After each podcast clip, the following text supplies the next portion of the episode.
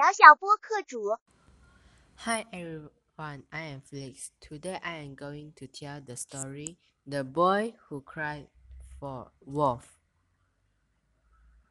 Once there was a boy who used to take sheep over the grass field and watch them as they grazed.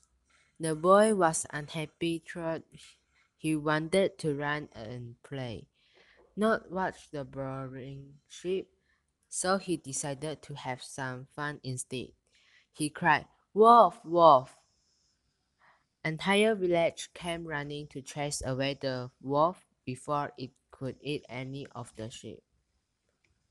Once they saw that there was no wolf, they left muttering under their breath about how the boy was was wasting their time and giving them a good fright while at it.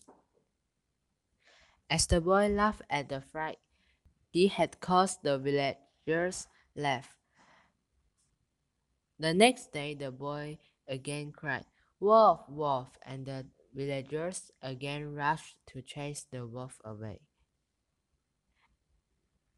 As the boy laughed at the fright he had caused, the villagers laughed, some angrier than the others. The third day, as the boy went up a small hill, he suddenly saw a wolf attacking his sheep. He cried as hard as he could, Wolf, wolf, wolf! But the villagers thought he was trying to fool them again and did not come to rescue the sheep.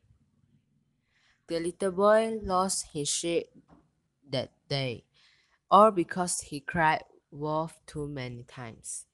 The moral of the story is do not make stories up for attention, for no one will help you when you actually need